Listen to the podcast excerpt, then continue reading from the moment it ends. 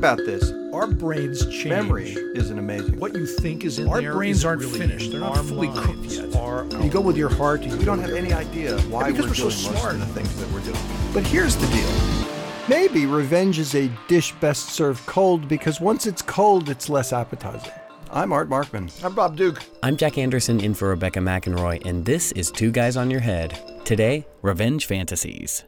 Revenge fantasy is sort of a little bit of human creativity, right? Because we imagine finding some way to achieve retribution without actually getting in trouble. There is the phrase, revenge is a dish best served cold. But whoever said that wasn't really angry with the person.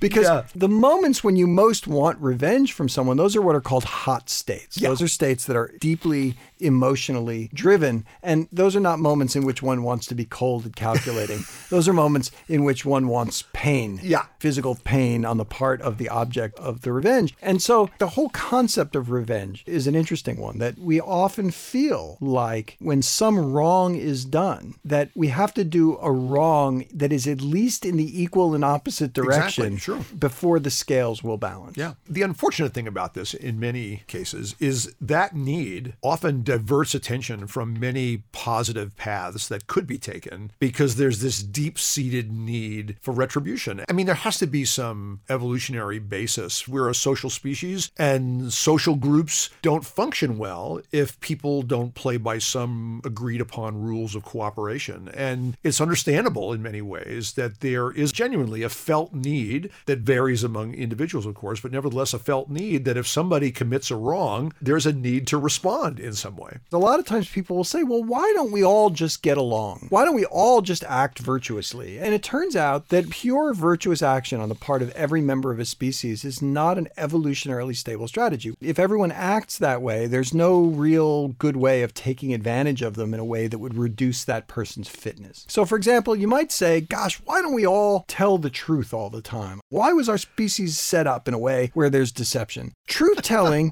is not an evolutionarily stable strategy if everyone does it all the time, because then the liar has an advantage over everybody else. Yeah. They can take advantage and then get resources. And so having a certain amount of lying in the midst of truth telling is actually more stable. Why don't we just all act nicely to everybody and not have this desire for punishment at all? And the answer is because if we did that, then there'd be people who would be able to take advantage Yeah. of us too easily. And so the potential threat of punishment is often enough to, as my dad always used to say, to keep the honest people honest. It's not even that you have to punish people, it's the thought that they might get punished for it that is often enough to keep at least most people in line. It wouldn't be useful to have only idle threats of punishment, which means every once in a while someone actually has to take revenge on somebody in order for people to know that most of the time you just have to threaten it in order to get reasonably good behavior out of people. Mm-hmm. One of the things that brought this topic up was the notion of how often revenge is played out in film and other kind of dramatic arts where that seems to be one of the primary features of what's going on.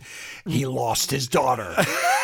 And there is a certain pleasure that comes from seeing individuals who have wronged someone get their comeuppance. Oh. Because it's not just the intensity of the felt need to punish and to get retribution, but it's also the joy that comes when that revenge is delivered. In the moment. The fascinating thing about the revenge fantasy is it has all of the joys of actual revenge without the drawback.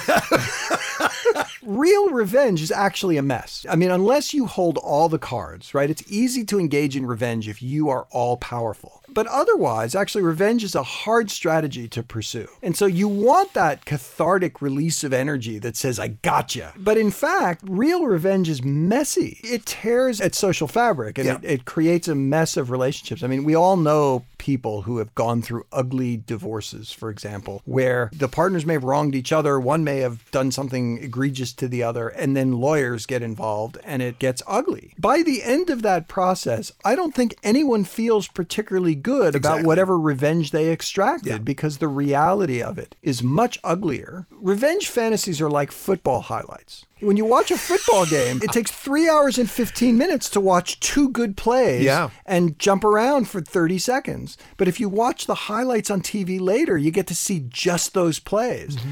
And the revenge fantasy on, you know, if you're watching a movie, you get all the joy packed into a very short period of time without the court visits. Yeah. I think we should acknowledge that when this has been evaluated empirically, we know that there are individual differences, sometimes quite large, in the extent to which people take pleasure from punishment. It is interesting in terms of needing in any group people to be vigilant about people keeping up their end of the bargain, whatever the bargain involves is being a member of the group.